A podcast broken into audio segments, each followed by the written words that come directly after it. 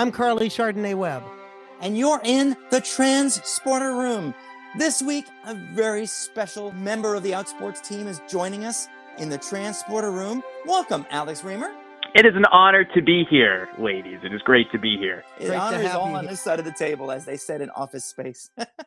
as we move through this COVID 19 nonsense and, and the states are starting to open up, lost in all of the news coverage is something that's been happening in Idaho. In a little bit more than a month, on July 1st, the most discriminatory, most restrictive law targeting transgender Americans that has ever been on the books anywhere in America. One of the people who is fighting to get this law stopped before it goes into effect is Lindsay Hecox. Let's set the coordinates, Carly, for Boise, Idaho. Lindsay, Lindsay, beam on in. Let's just go right out with it. What made you decide that you know something? I've got to get into this fight and I got to stick my nose into it. What made you put yourself up and get yourself into this fight? Thank you for the question. It was mostly because I had already started doing so much for this case, and before it was law, I had gone to the Capitol building multiple times as part of a protest group, and then I just went to watch what was going on in the Senate in the gallery. And the more I went, the more I realized how much this is going to impact me if it passes. It's not just, oh, I don't get to run. It's setting the way for more anti trans discrimination laws in the future. And I had to do my part. I was going to college in Boise State.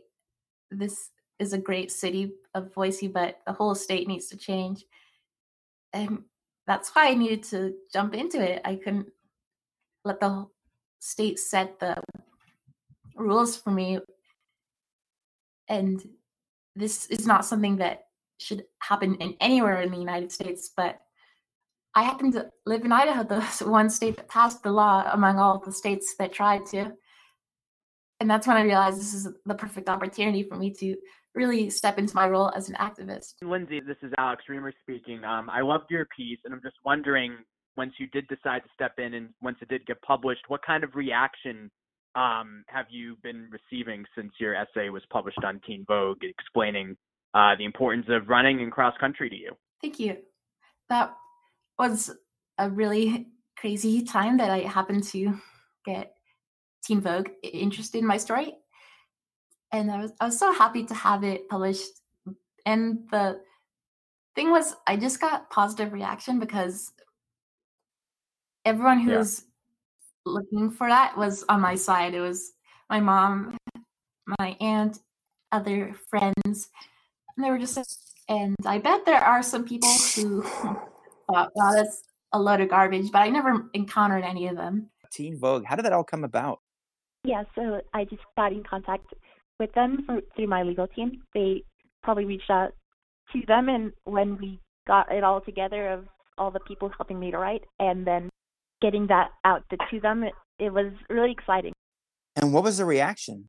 I only heard positive messages from my friends and family, and other than that, I didn't really hear a lot of reaction. I did get some approval from my trans friends in a Discord server of yeah. trans people.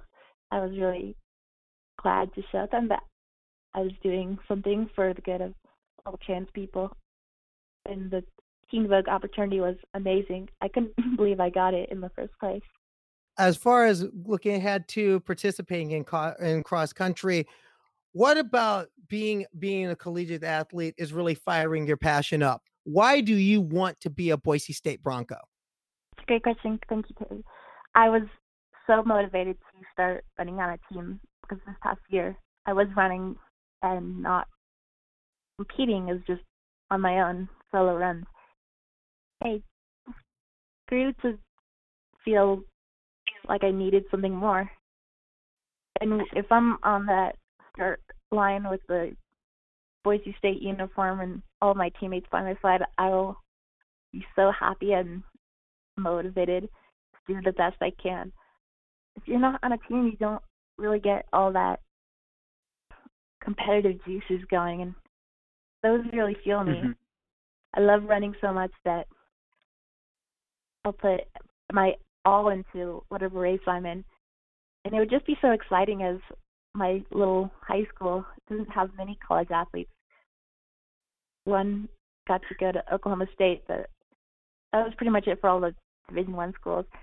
And I didn't even think I was super great athlete, although I was a varsity runner. It would just be such an amazing experience that I pushed myself to get to this point through all my training in the last year. And Lindsay, one thing that I also noticed in your essay was, in one line that especially spoke to me and resonated with me, was you said that running gave you solace um, in high school as you were figuring out your identity, starting to go through everything. If the bill, if the injunction does not work, and if the bill does get enacted formally in July, um, and other trans athletes are denied that experience that you were given, just what did it mean to you to take part in running, and what do you think it means overall for trans athletes to be comfortable and compete in accordance to their gender identities? My running was a huge part of my life in high school, and I didn't know that I was trans until the very last couple months of high school. But I did know that running was keeping me fit and keeping me healthy and just, happy enough to continue through. Although I didn't realize at the time it was just a big placeholder for something in my life that I didn't realize at the time was missing is my gender identity. And I haven't really connected my passion for running into my identity until very recently when this whole thing started happening and I realized how much they actually are connected. And I like to believe that if you're competing in sports, you don't have to think about the fact that you're different as much because you're just doing physical activity and exerting yourself as much as everyone else. You know, just competing to do the best you can. But yeah, the the feeling of doing really great on one of my cross country races was some of the best motivation in my whole life.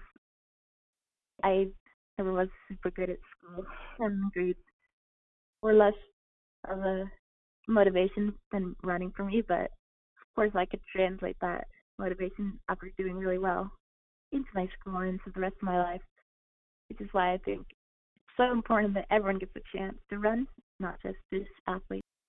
That's great, Lindsay. You know, Alex is a really big ally. Um, he's written a piece about why transgender athletes deserve to be um, called underdogs. And I think that he brings a new perspective to our conversation that Carly and I don't have because we're both trans, but we also both transitioned late in life. I mean, in our 40s. So if I could, I want to say congratulations on doing this when you're still young. I think it's wonderful that you were able to accomplish this while still in uh, your younger years. And I'd like you to walk through, even though some folks may not have seen the Teen Vogue article, Tell us a little bit about how your transition went, what you went through, what was the deciding factor, and what kind of support did you find? Really appreciate that note of thank you. And I also realize how lucky I am. I'm pretty grateful for the fact that I live in a time that had the word transgender out there enough to get it in my brain, start thinking about is this me? I always had questions but it all pretty much started around, at least in my memory, because I don't have super great memory, around nine or ten. I found out that I really liked wearing women's clothes from not borrowing them from my mom, and it was uh, so weird and new to me. I didn't know why I wanted to do this. And whenever she would go to work, I thought oh, this is a chance to do this random thing, but I don't know why I'm doing it. It's just some kind of urge. And it continued until I was older and I got my own clothes. I thought I was cross dressing at the time.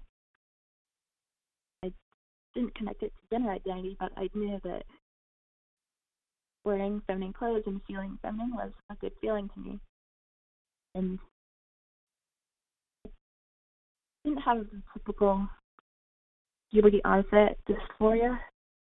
I think I managed to avoid most of that. I think I was happy with myself in when I was presenting as a boy. I was all right, but if I got to my room and started dressing up and feeling all wearing the same clothes I liked, it would then start to get in a little bit. Which is why I think I mentioned that as looking in the mirror that really showed that I had some dysphoria because I didn't see what I wanted to see, which was complemented by the clothes I was wearing. The women's clothes was perfect. Just the one thing that needed to be fixed was my face, which I'm very happy with now after my HRT treatment has really helped it feminize it a lot. Anyways, the feelings didn't go away, and I thought they would. I thought it might be a fetish or something. I was getting lots of bad messages about what this might be, and like several therapists didn't give me the right kind of thing to hear. Like you might be trans, no, you just are doing this for your own reasons. And I didn't know that I could even be trans the way I started with wearing my mom's clothes. Then I did some more research online and found it's like the number one way to start cross dressing. By the time I got to the last month of high school, it was May of last year, I was able to see college as the light the end of the tunnel, the road ahead, and so far away from my home, my home state of California, that I could actually transition and become a person who no one knew before. That was the main reason I was able to come out to myself because I didn't see a good path in front of me. So I went to my local community college and I wanted to see who I really was. It was only when I knew for certain I was going to go to BSU that I started feeling like I probably am transgender. I just needed a place to go and express that. I want to say you have mastered your voice. I'm still working on it. and you have just the most beautiful voice. So congratulations on that too. And I imagine that also was some effort that had to be put in. Mm-hmm. Thank you. Lindsay, I can tell you your story sounds a lot like mine. Grow, growing up, having to figure this out and be an athlete as well. And by the way, I'm a runner and a triathlete, so I kind of, in a lot of ways, I see, uh, in a lot of ways, I can, uh, I can relate to the things that you've gone through and the things you're about to go through. One thing that, when you get that uniform next year, there's going to be one. There's going to be that one or two voices and you know that there's going to be there's going to be scrutiny and one thing you're going to hear is and i want to know what your take on this on hearing this and how you think you react to it is someone's going to come up to you and say you know lindsay you're just doing this because you're you're doing this whole transition thing just because you want to win a mountain west championship i don't think those people get to tell me what i'm doing this for and it's pretty blatant uh, assuming things that I am the only one I can answer to that. I wish they would give me a chance to say all the things I've said, which is I've loved running for as long as I can remember. It's always been a passion of mine. I do it in 45 degree weather. I do it in 85 degree weather. It's just something I've grown to love. It's not about winning really. It's great if you do good in a race, but I just want to run in the sport that I've always been pretty good at and my whole life revolving around. Just because I'm trans doesn't mean I am invalidated from being good. I think I am pretty good, but I I don't want to be the best really. It's basically a call to being hated on if I'm the first place finisher, then here comes all the criticism. It doesn't matter in a number one or number 100 in the whole race of people. It's just a great thing to do if you are into the sport as much as I am. So, if I'm understanding it right, the biggest thing for you is you just want that BSU on your chest and you just want to be out there. Mm-hmm. Yeah, it's also just a statement, the fact that I'd be in the race showing that trans people belong. Now, one thing has the athletic department gotten in touch with you? Have they reached out? Has the cross country program at BSU reached out? What has been the reacts around the campus? I do have emails with the coaches, some of the coaches on the cross country team, but it isn't specifically like what are we going to do with this whole case thing. It's just me asking about the summer practice plans. And no, the administration slash uh, athletics directory board is not saying anything, and I don't think they should because it's just me and the cross country teams thing. I I don't know if it would be such a big thing to go up to that level, but I I hope that they're supporting of me, and obviously if they you have to let me run from the injunction being passed through. I wonder if they would send me any sort of support or show of, hey, we you know this is going to be hard for you. We'll, we'll help you through this. I would love that, but I don't know if it'd be actually done to say something like that or help me not get harassed around campus because I have no idea whether that will happen as some people just don't watch the news all that much. They don't really know what this whole thing is. I'd like to ask Richie Eppink of the ACLU of Idaho a question. Richie, tell me how you all connected with uh, Lindsay. How did it work out? And are there other trans athletes that are going to be affected in Idaho? Lindsay isn't the only one, is she? Well, as far as uh, Lindsay's involvement, you know, and, and Lindsay's already mentioned this. Um, but you know the, the the community response to this legislation, and it wasn't the only hateful uh, anti-trans legislation that the Idaho legislature considered or even passed this uh, 2020 session.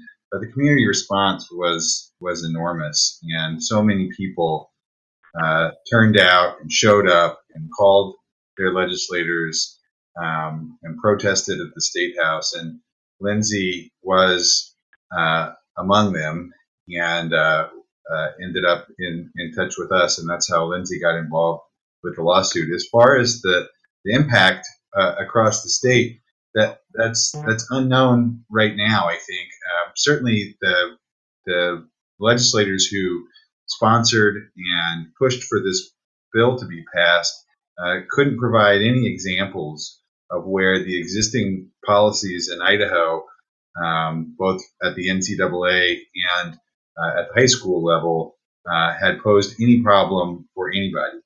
And uh, the number of trans students uh, in high school and in college who want to participate in sports um, may not be enormous in Idaho, but I think that this law obviously uh, is is is chilling their participation. And I think there's there's certainly probably some students who um, aren't out as trans yet, who would like to participate in sports or like to continue to participate in sports. And that's why it's so important that we get this this legislation struck down so that they can they can participate without feeling um, uh, first of all so they can participate legally and also can can participate uh, in sports at their schools without feeling like they're going to be the subject of the kind of harassment that the legislature has uh, basically encouraged through this law.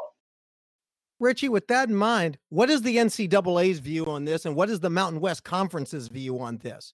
Because according to both, according to both, Idaho's law is dead in the water. That's right. So you know, Idaho's law is, is not only contrary to the NCAA's policies, but it's contrary to uh, policies for participation in sports all the way up to the most elite levels, including the Olympics. Um, and so, although we haven't heard from the NCAA specifically as to this case, we know what the NCAA's policy is. And the policy uh, allows Lindsay to run this fall. Richie, tell us where things stand. Uh, well, at the moment, we um, are um, in the middle of legal briefs being filed on um, uh, both sides. So we are waiting right now for the state to file a couple of uh, briefs in the case, and then we're headed towards a hearing with the judge assigned to the case on July 22nd. Um, uh, first of all, so they can participate legally, and also can can participate uh, in sports at their schools without feeling like they're going to be the subject of the kind of harassment that the legislature has uh, basically encouraged through this law. Lindsay, I want to ask another question directed towards you. Um, since you've been outspoken about this, and as we said, decided to really, you know, kind of become a, a strong voice uh, in this fight, um, what has it meant to see the support of world famous athletes like Chris Mosier, Megan Rapinoe, Billie Jean King? Just what has it meant to know that that community is out there and, and willing and waiting to support you? Yes, it's so cool. I didn't really know that I was going to get so much support because I was in the process of for trying to prevent the bill from becoming law. And I was going through the two houses. I was just thinking, oh, this is my own little fight. The trans women have the band together in this state to prevent it being passed. And then I did actually realize that we have so much support from trans and cis people alike, and it's just a, an issue of human rights. So many people are coming out to support uh, us and trans people in general. I was not su- super surprised, but just welcoming it and very happy, a little bit excited for the fact that I'm kind of a, a little celebrity. I'm trying to be humble about it, but it's it's just so crazy that I don't think I'm that special, and those these big names are caring so much about the thing I'm doing. Away from all the magazine articles, all the new, all the news, there's still a sport to get ready for. How has train how's training been going through going for you through all this? How's preseason training been going? How have you been training and what have you been doing? Yeah, so I was trying to follow a track routine in the last couple of months um, before I moved to my new location here in Boise proper when I was kind of close to Eagle before. But anyways, I was I was really going for the short sprint kind of workouts and lowish mileage. Now I'm gonna start ramping my mileage up, especially that I think I have a chance to be on this team. I wanna be able to do any long run they try having us do. As I believe we are gonna have some pretty hefty runs we gotta do. I would be all right with ten milers uh, once every week, and the other days of the week, I would probably start planning for workouts every day. I'm not sure if we would do two workouts a day or not, but I am currently not doing two workouts a day. So I believe it's just good to get all of it in one go. So I'm, I'm doing great on those, trying to make my own workouts until I get a workout plan from some of the coaches. And the green belt is a running trail that goes right by where I live, right by BSU campus in downtown on a river that is beautiful. So I have this an amazing place to run and a lot of motivation to run still, even though it does get kind of hot. I'll bet it gets hot. Sounds like you've got you're getting some hefty runs in, you're getting some track workouts in. Also, how are you dealing just away from running with with the whole coronavirus situation? How's quarantine life been treating you?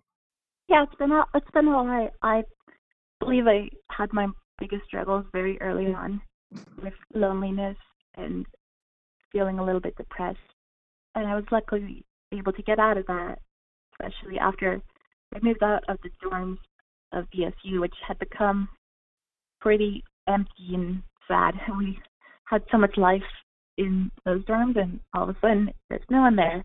In my new place where I am right now. I'm very close to campus, but in an apartment, and I I'm liking it pretty well. And I'm glad that I can run still and enjoy that with the coronavirus still going on, ongoing. Some other activities that people really like are just impossible to do. And then I think I've had a pretty good connection with all of my people in my life, my mom and family and friends. So that's that's been great. I'm not too bored, just liking what I have to do now in the summer compared to the stress that I had in the school year when it was both finals week. I'd like to know about um, something more personal. How old are you again? Remind me. 19. You're 19. Well, I imagine that at 19, you might be interested in other things besides running. Perhaps you're running away from people who are attracted to you and want to take you out and do dating and things. But I guess the COVID 19 thing has sort of put a crimp on all that. It's my kids are in your age group and they haven't been able to see their friends since March. Yeah. I love to have low key social interactions as I'm not really a party person, very much an introvert. But I would love to just have some one on one walks and sitting at a coffee shop, just talking. And those are a little bit harder to do as people are either nervous about coming close contact with others and otherwise they're just going to be wearing masks and it's just awkward. But I would love for that to resume, not just for me, but for all of the BSU students who are looking for some fun. So, in general, kind of on that uh, note as well, and I know there's just so much up in the air depending on what happens with the injunction in terms of running, but in general, I'm just wondering as a college student and young person kind of living through these times as well, what what are, are what are you reflecting? What what are you noticing about the world, and just how are you preparing for what will just be what right now is just a very uncertain fall from a number of angles. Hopefully by the fall the campus opens up again. Yeah. But it's just oh, it's kind of disappointing. We have a lot of things to improve upon in response to the global pandemic, but I do wish we could just get the country back and running and especially for me as a athlete, I would love to be able to do all these races and meets, and some a lot of them are out of state, so they're kind of cool trips that involve running. So I would love, I love travel too.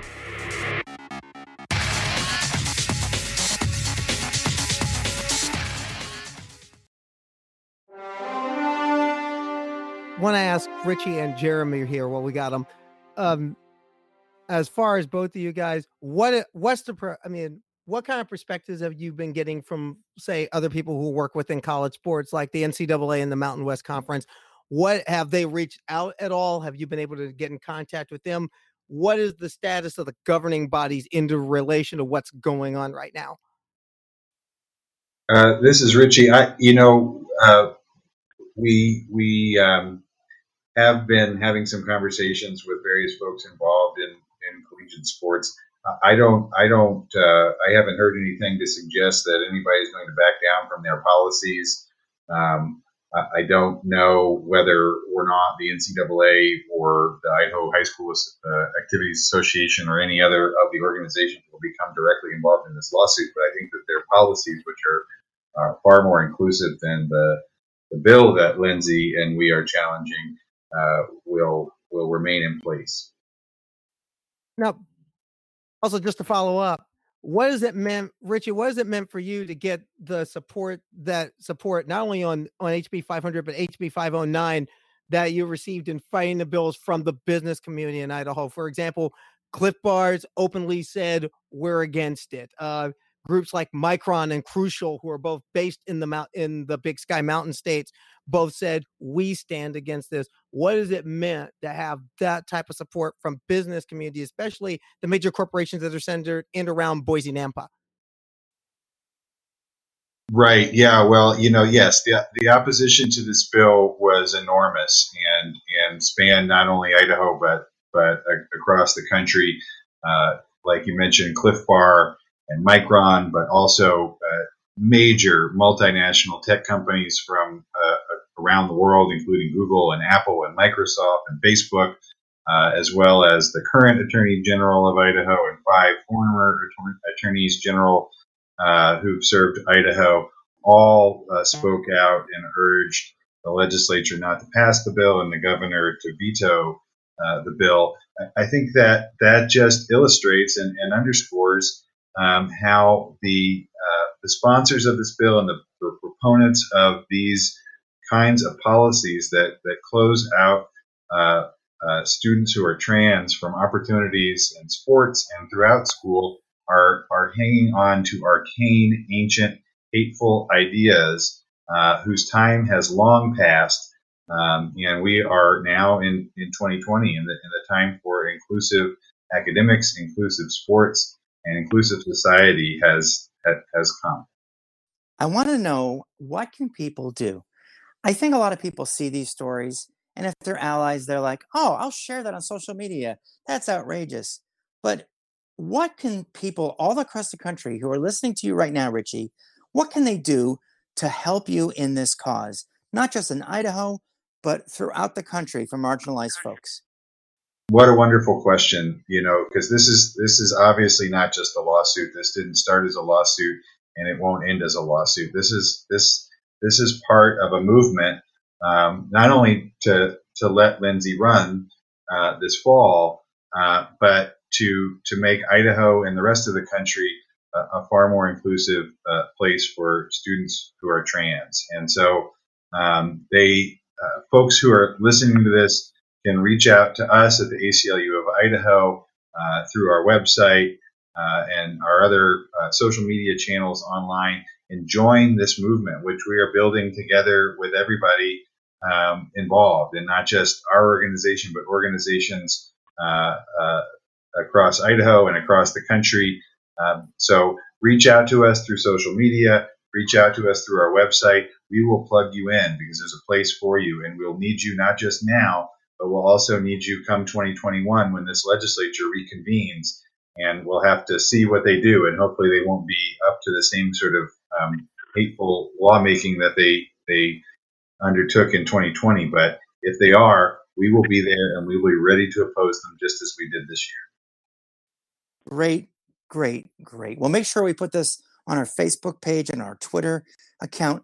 Lindsay, this is called the Trans Sporter Room because Karleigh and I both love Star Trek and all sci fi fantasy. I'd like to ask you do you have a special thing that you've been binging, or are you a fan of any particular genre? Do you read or watch movies or TV? Tell us about your uh, your entertainment interests. Yeah, I I do like in general a lot of genres of fiction. I'm not really particular about what it has to be, but recently I haven't really been watching TV, and actually the best thing that I love to watch on TV is sports, especially NBA basketball, Oh, don't we miss it? Don't we all miss it so much? Yeah, yeah. And other than that, not really a TV person, but I do really love music. Well, I'm just wondering, what are you listening to right now? In terms of my music listening, it's it's all over the place, but mostly it's prog rock from the 70s.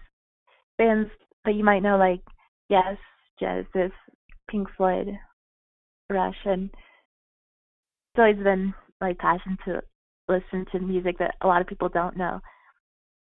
And basically, any old music is great for me too.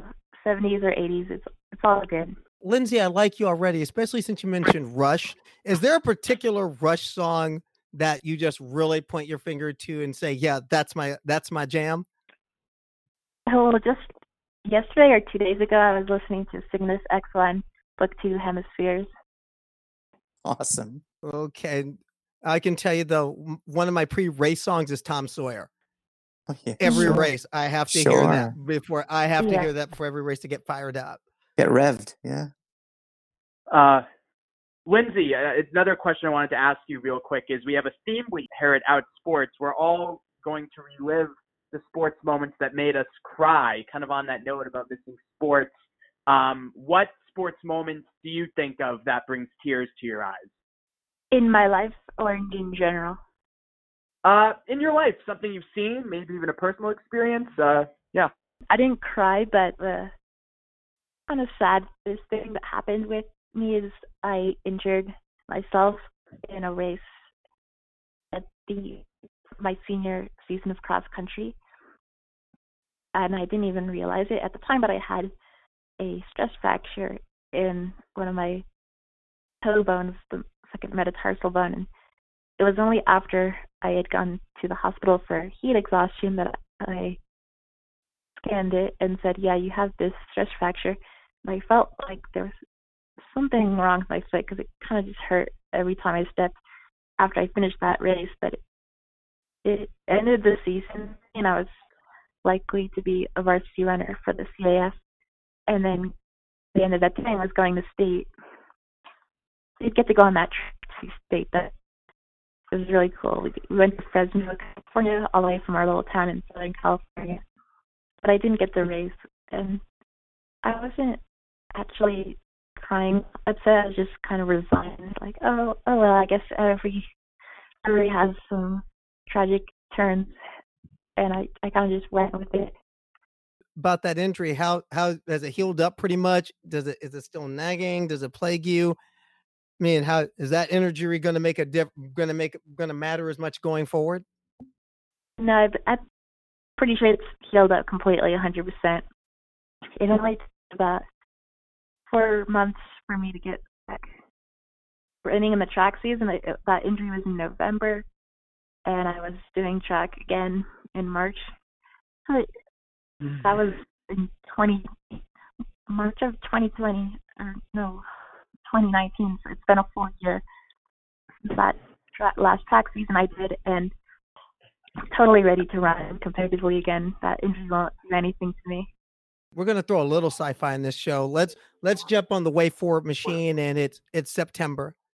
You've got that blue and orange on, Boise State across your chest, toe up to the starting line, first cross country race of the season. What do you think will be going through your head when that happens? I think it's just going to be such a crazy mix of excitement, anxiety, pressure, and competitive juices going through my head, but overall, I'll just be happy knowing that I won the fight. It's great to race and see all of my teammates lined up with me, but I have my own personal story, which is I could defeat this legislature just from speaking out like I am right now, showing my story to be just of a normal and representing my school because I came here from a different state that says something that I really appreciate the school to go so far out of my way. I love Boise State. I'll be so happy and proud to wear their colors, and it will sure be ex- an experience I'll remember for the rest of my life to tell my grandkids. Wow. Governor Brad Little, don't crush this girl's dreams. We're so grateful to you. We're so happy that the ACLU uh, is doing their work and that you have st- stepped forward to be an example to everyone of what this governor and the legislature are trying to stop. And I hope that people hear this and join the cause.